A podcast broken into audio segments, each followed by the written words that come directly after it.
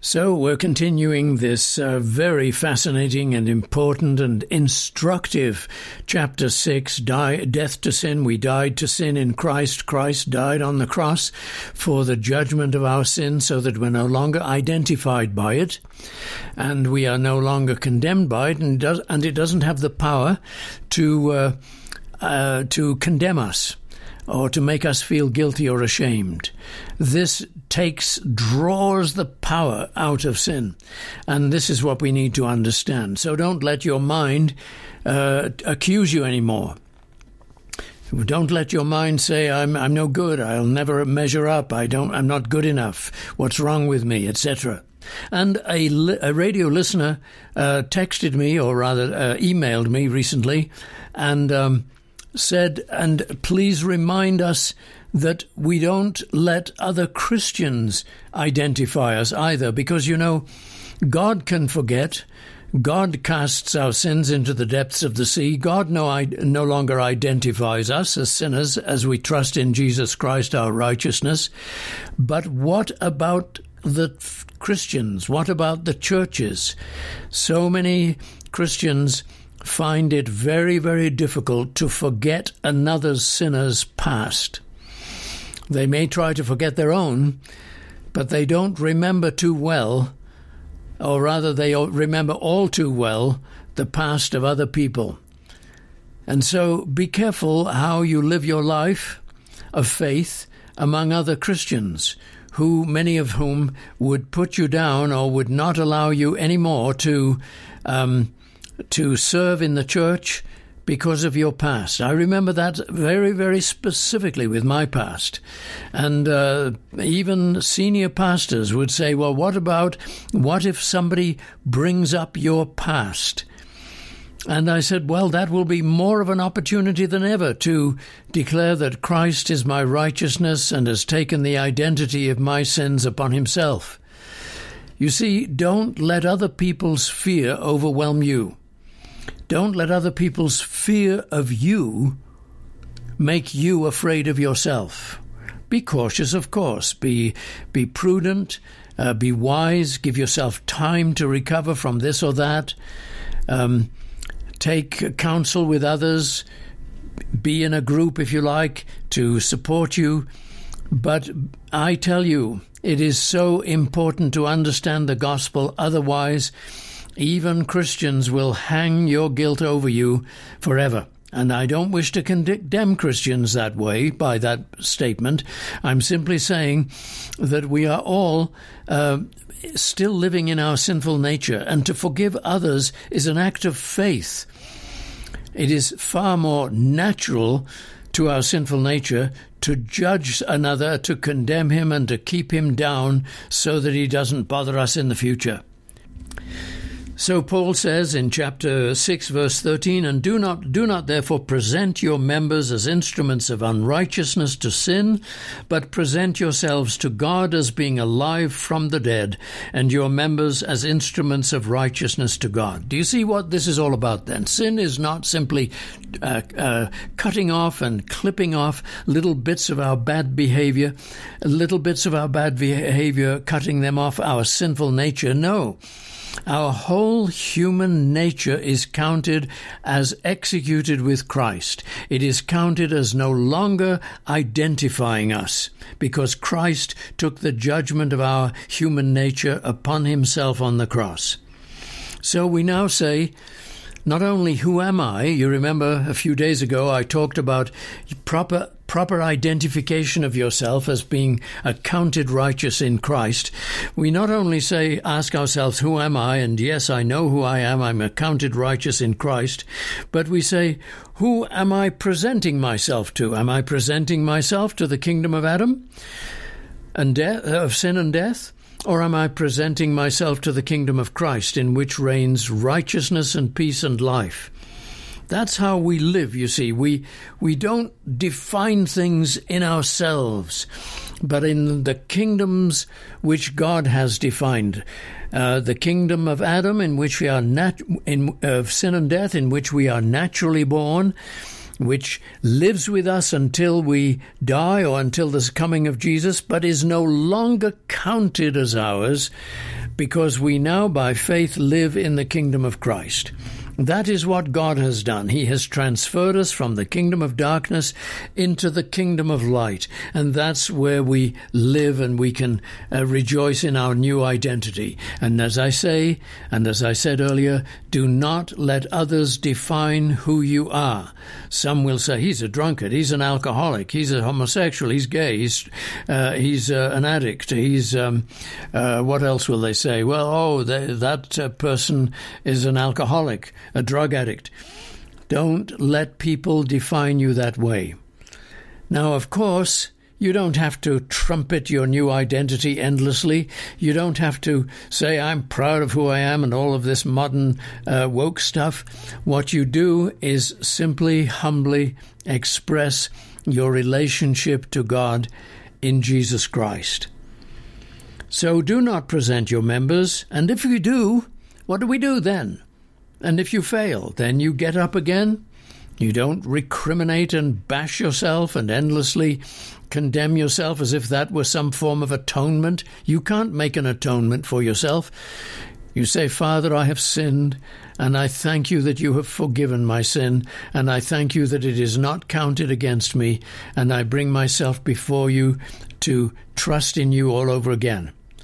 You see, you do it calmly. I've said before, and you've probably heard me say it, the effect, the response to a failure is sometimes worse and more powerful than the failure itself. So you fail, you know, you, you're an alcoholic, you've had a drink, and you get all bent out of shape and discouraged and overwhelmed, and you think that if you've had one drink, you've had too many, and you're going to be under the table by tonight. All of that nonsense, you do not respond that way, because that is responding to a failure with fear with a sense of condemnation and with uh, endless judgment. No, don't do that. You lift yourself up calmly and you say, Father, I thank you that, I, that, that alcoholism and being an alcoholic is not who I am. I praise you in Jesus' name that I'm counted as whole and complete. And you go forward. It's what I call bounce back ability. Bounce back ability. Bounce back ability. Think of it, express it. It's other, a more proper word, of course, is resilience. If you don't, what faith gives you, you see, is resilience.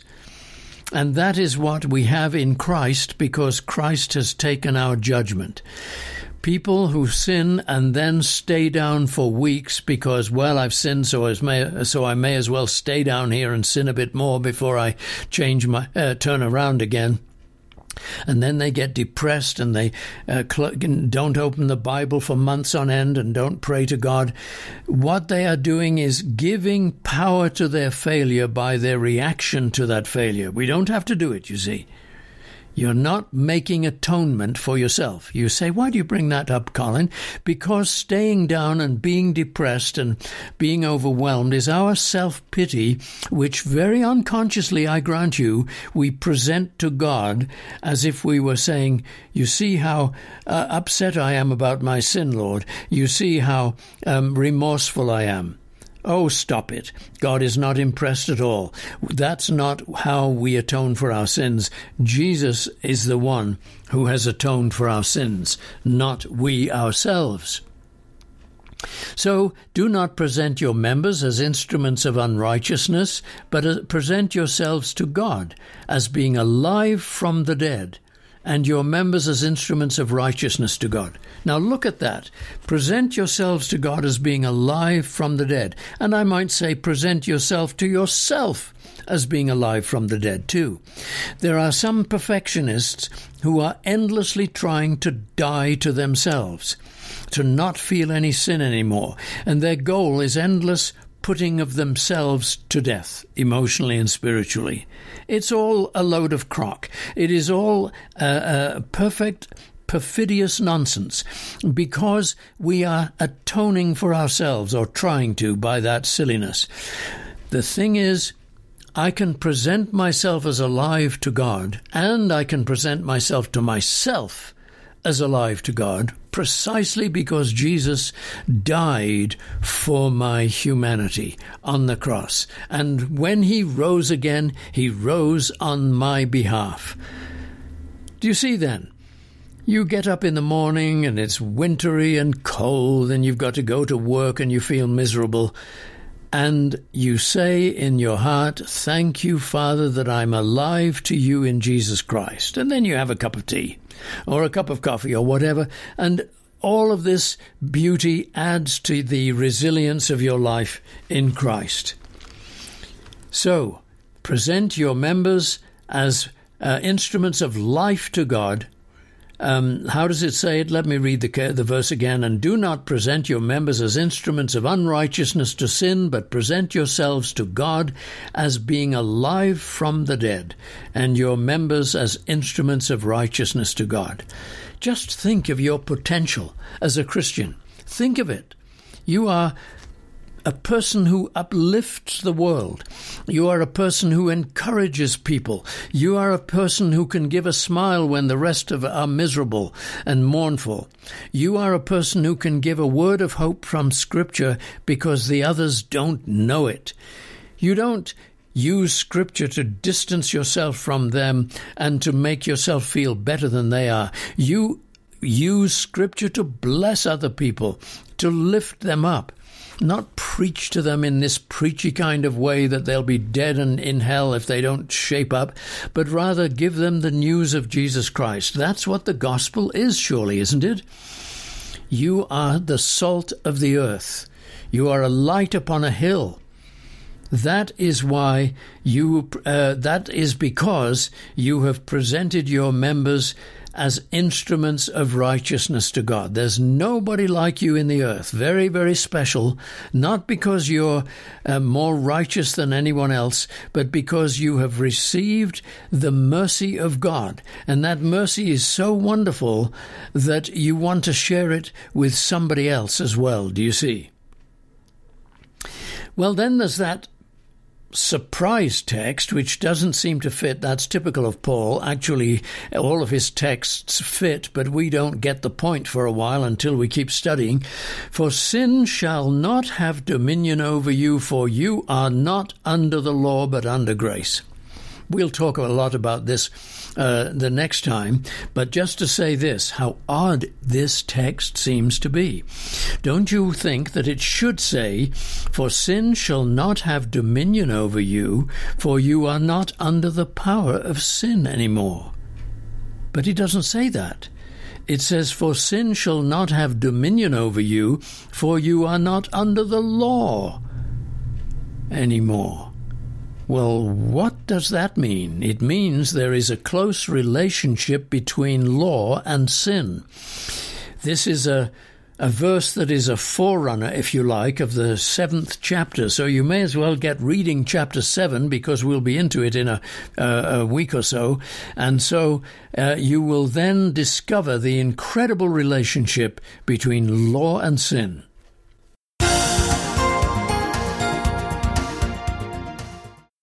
Well, thank you for joining me today. Colin Cook here, and how it happens. Listen to my broadcast on your smartphone or other remote device any time of the day or night. Simply download a free app, soundcloud.com or podbean.com, and key in how it happens with Colin Cook.